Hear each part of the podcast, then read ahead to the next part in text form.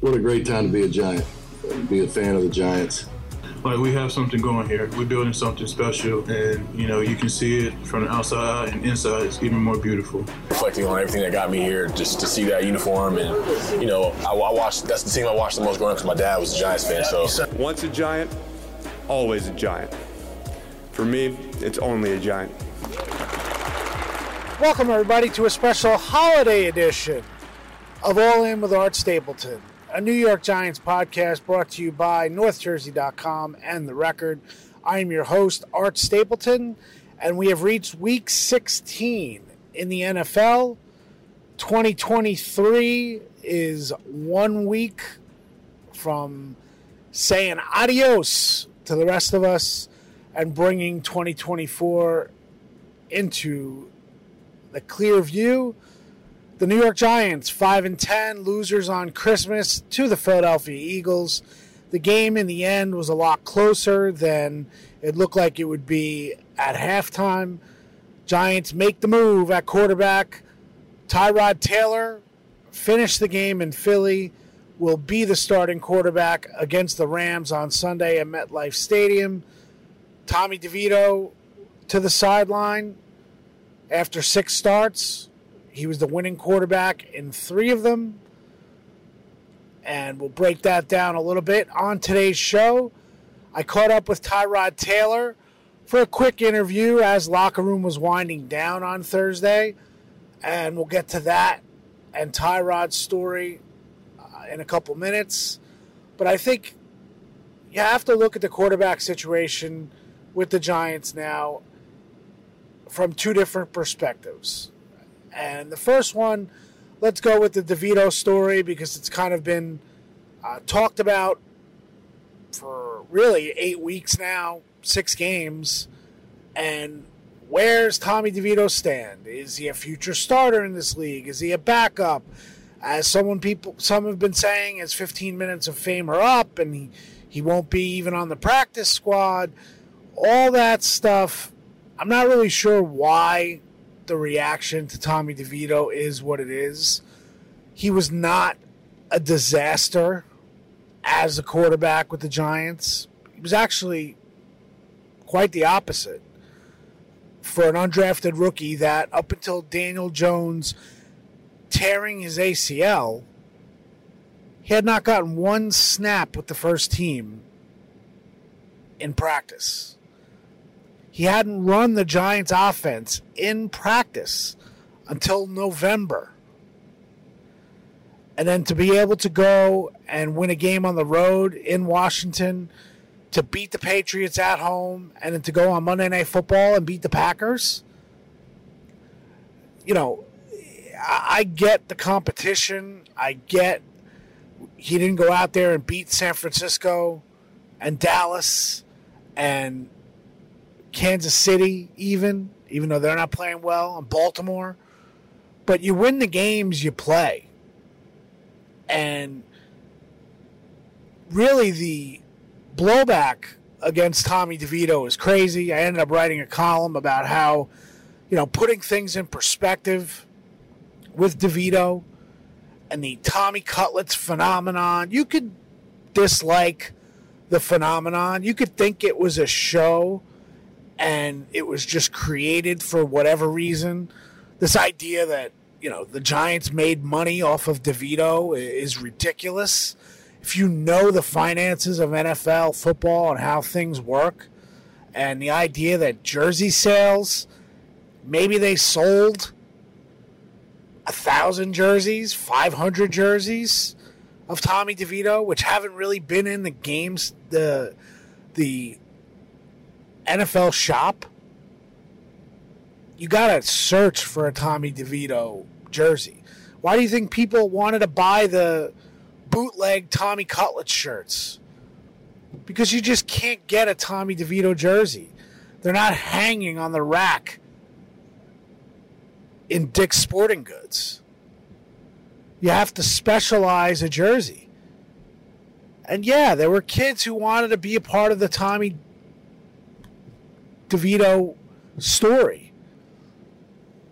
Hey, you could be like us. Grow up in North Jersey, be a long shot, go to Don Bosco, go to two colleges, be an undrafted rookie, get your opportunity and make the most of it. But this idea that now the Tommy Cutlets era is over and it's done with him and he's never going to play another down and all this stuff. The reality is he could be back out there as the quarterback eh, this weekend. We've already seen Tyrod Taylor get hurt. Now, I'm certainly not wishing that against Tyrod Taylor. I hope Taylor goes out and plays well for himself. He's a good dude. This was never about Tommy DeVito versus Tyrod Taylor. And just the idea that there's a part of this fan base that bought into this idea that the Giants weren't going to consider a quarterback for next year because Tommy DeVito was playing. Eh, it's it's ridiculous. I wrote about the popularity and the price of fame last week, and this week everyone wants to talk about the end of the Tommy Cutlets era. Tommy DeVito was given that nickname. I was in the locker room. Saquon Barkley called him Tommy Cutlets. And it's kind of funny because when Saquon was a rookie, Odell Beckham Jr. gave Saquon the nickname Saquads. And Saquon hated it. Now, Tommy DeVito did not come out and say he hated Tommy Cutlets. But in reality, I was there a reporter asked Saquon Barkley about the nickname Tommy Cutlets because it was captured on the NFL Films mic'd up seg- segment with Saquon against the Patriots. And Saquon was yelling Tommy Cutlets. And a reporter asked Saquon if Tommy liked the nickname. And I was there standing with Tommy DeVito when Saquon yelled across the locker room to DeVito and asked him if he was good with Tommy Cutlets.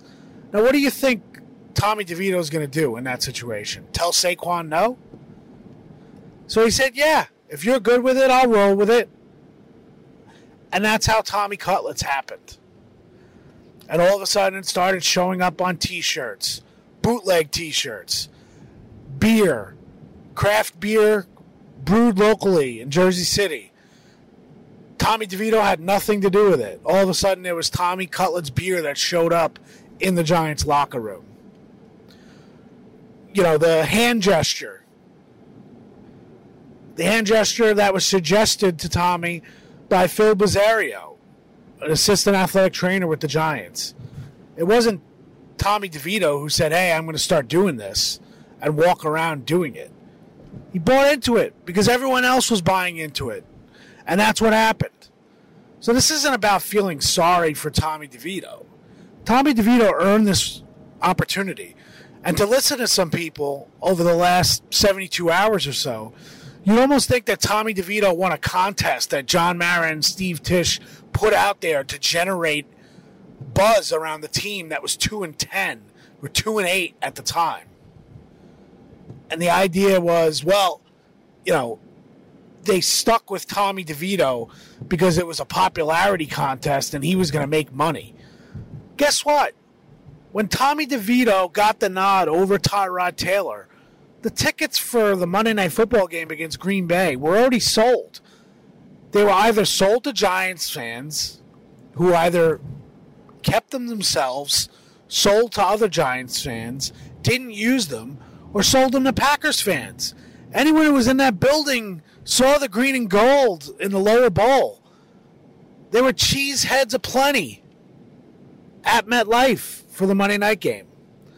So this idea that Tommy DeVito generated ticket sales or jersey sales for the Giants is absurd. What Tommy DeVito did was he took advantage of an opportunity that should have never come.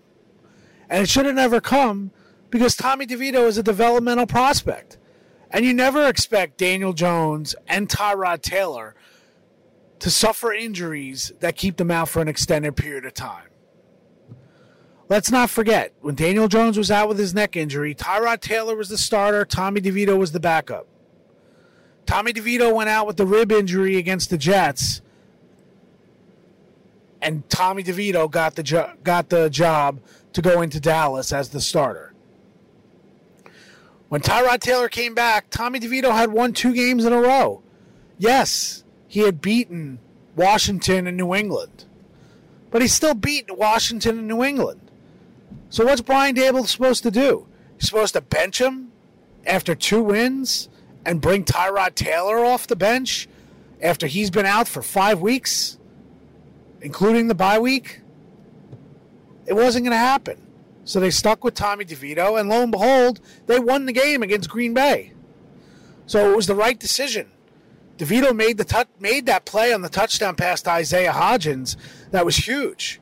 DeVito made plays, don't forget, down the stretch to set up the field goal to win the game.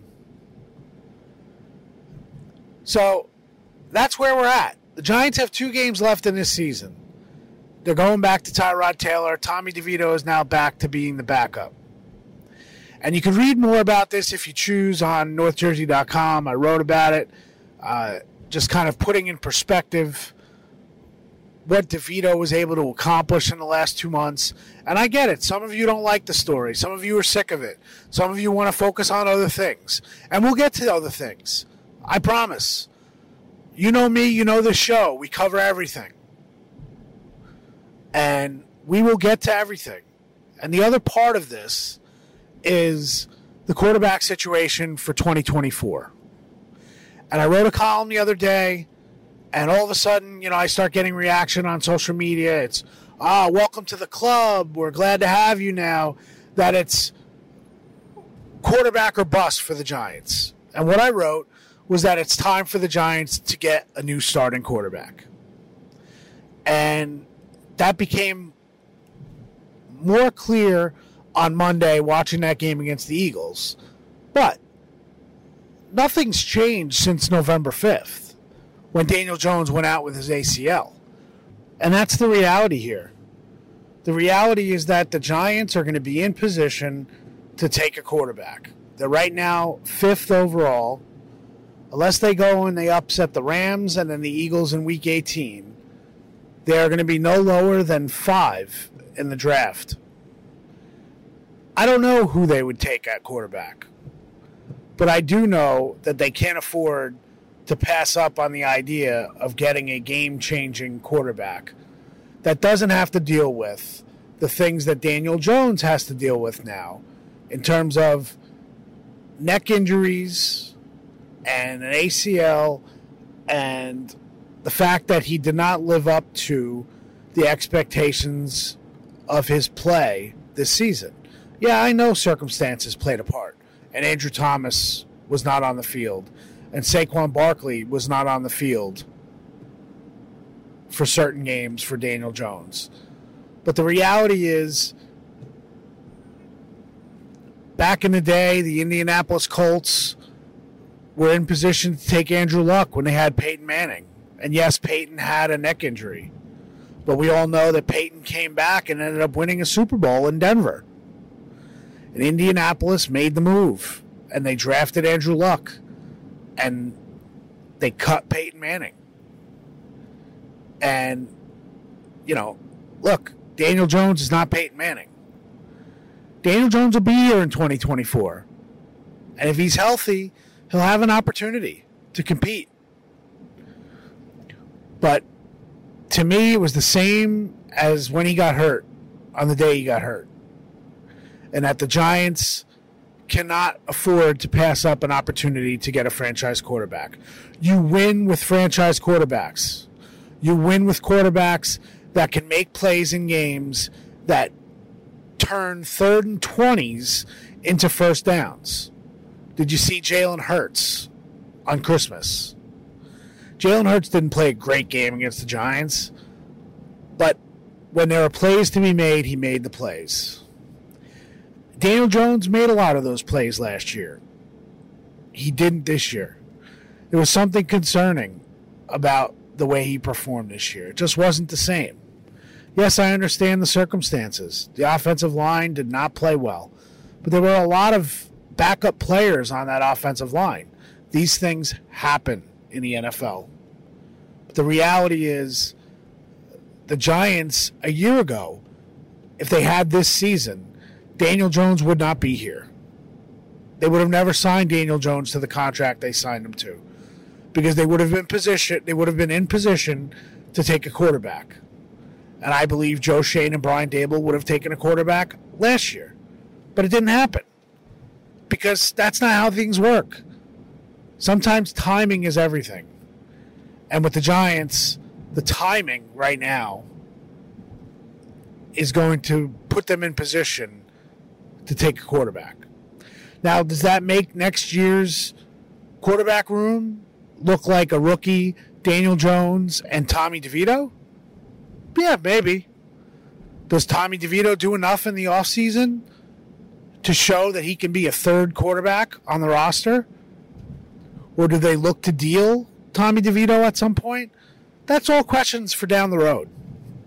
The reality is, nothing that Tommy DeVito or Tyrod Taylor did over the last two months when Daniel Jones got hurt suggests to me that Joe Schoen needs to consider other options at other positions because Giants are set at quarterback. Never once did I utter that. Regardless of how many stories, regardless of how much we talked about Tommy DeVito, you can appreciate the story and also see the forest through the trees. I'd like to think that, for the most part, those who are independent thinkers and listen to the show or read my coverage on NorthJersey.com know where I'm coming from. So let's get to Tyrod. And I talked to Tyrod about uh, his journey and how much his experience comes up when he's talking to younger players, older players. You know, let's not forget, Tyrod was in Buffalo and was shipped out, paid the way for Josh Allen was also in Cleveland and ultimately left Cleveland for Baker Mayfield. And then he was in San Diego slash LA when the Chargers drafted Justin Herbert. And we know Tyrod having to leave the Chargers had ultimately had a lot more to do with the injury and the mishap with the team doctor and the alleged malpractice when he had issues before the game, took a, a shot for a rib injury, and ultimately uh, was just the worst case scenario for Tyrod. Herbert ended up taking over, and then that was it with the Chargers. So I'm interested to see how Tyrod plays on Sunday. Maybe he gained a little relief in terms of now he can just let things fly, let it go. When he took over for Daniel Jones, there was still a lot on the line. And, you know, maybe they were a little apprehensive. But, you know, Tyrod didn't play great against the Eagles. Missed a throw to Saquon, missed a throw to Darren Waller that, had he hit either one of those, maybe the Giants do beat the Eagles made an unbelievable throw to Darius Slayton. And Darius Slayton, with incredible body control, to control that pass, keep his feet in bounds, and be able to stop on a dime and sprint to the end zone for a 69 yard touchdown. It was a great play, both by Tyrod and by Darius Slayton. So, without further ado, let me get to my uh, interview with Tyrod Taylor you know, he talked on Wednesday, so usually doesn't talk on a second day, but he was graceful enough to talk to me for a couple minutes. And here's what I got with Tyrod. Possibly two. I typically only talk on Wednesdays. I know. I appreciate it. Um, when you talk your your career, you've mentioned the idea of you know the ups and downs of this league. Yeah. Is there a time where you stop telling those stories that people want to keep asking you about well, what happened here or what happened there or what happened there? It just becomes part of the experience and not necessarily something that you use to tell people your story? Um, yeah, I mean, yeah, every time I get in, sit down and talk, I mean, yeah, the reality of it is, yes, I have been through a number of things, but that doesn't make me any different than anybody else in this locker room. Everyone's going through something, like whether it's on the personal side or Sure. and in their in their career as well too. Um, uh, yeah, so but I also understand that sharing my story can give strength to someone else that's battling something too. So I don't shy away from the reality of the situation either. Um, I embrace uh, the journey um, and just continue to keep pressing forward. How much can you gain from this experience this year? Yeah, I think I think I think having the right perspective uh, with anything that you go through, um, there's always something to gain from it. Um, and having a chance earlier this year uh, to come in and play, um, giving the team a spark, dealing with the injury. Um, on the emotional side, I went through a lot of different emotions um, this year. Um, but at the end of the day, I stand here today and I have my health, and I still have uh, the same joy and the love for the game that I've always had, and excited to be able to go out each and every day. Um, thankful for the opportunity to be able to, to, to go out and compete, and that's what I look forward to day in and day out. one more about that competition. When you sit down this week and you know you're competing against that defense and you start breaking down the film, and I know you always prepare to start a game, but you know you're starting this one. Um, what are, what are the juices like? I would imagine the competitive juices get going. Oh yeah, you try not a team like that. for sure, Would you try not to uh, get too high on the emotional side or on the on the uh, yeah on the emotional side too early in the week. Um, you understand that it's a process that, that, that takes you up to that game mentally and physically, um, and do continue to my routine. Um, obviously, this is a, a fast defense, a, a very good defense. Um, they create a lot of different uh, problems, but I'm excited to be able to go out there with this group of guys uh, that we have in this locker room um, and compete at a high level. You know you, you guys aren't going to the playoffs, but when you have a team that's fighting for their playoff lives, is there extra motivation because of that, knowing what's at stake for them? Yeah. Does that raise the stakes for you guys? Yeah, I mean, I don't know if it's extra. I mean, every anytime you get a chance to to compete um, and they're keeping score, you want to win. That's why we all are here today because we're competitive. And not to use the word addiction, but we're kind of addicted to, to competing. Um, that's not technically the right word, but so I don't use that out of context. Um, but we all love to compete within this locker room. So they're keeping score, we want to win. Yes, we can shorten their chances or possibly knock those guys out of the playoffs. And yes, that's, they're coming in here um, into our home stadium um, looking to get a win. Um, it's our job to go out there and pr- protect our home um, and finish off the season on a strong note. Thanks, man. No problem. Thank So you. you- Thank you. Appreciate it. All right, my thanks to Tyrod Taylor for joining me. You know, again, much appreciated. And it's going to be interesting on Sunday to see what the crowd looks like, uh, how the fans embrace this team at 5 and 10. The weather's not going to be terrible, so maybe more fans will come out to the game knowing that there are only two games left in this season. Uh, but the Rams are a good team. The Rams have turned their season around, five and one in their last six games. Matthew Stafford's playing at a very high level. This defense is playing well, and I think uh, they're going to give the Giants some problems. Giants need their defense to play well early on. Keep them in the game maybe Tyrod hits a couple big plays and the Giants are close in the second half, gain some momentum from the fans that are on or in the building, and maybe they play spoiler a little bit, like I said to Tyrod. Uh, they'll be motivated for sure, but I'm not sure they can match the intensity of a team that is playing for the playoffs, and that's what the Rams are doing. So appreciate you listening today. Uh, we'll be back for pregame, game day podcast, and postgame on Sunday night, New Year's Eve. So make sure you make time for All In because we're all in with you, and we appreciate you being all in as well. We'll catch up with you on Sunday.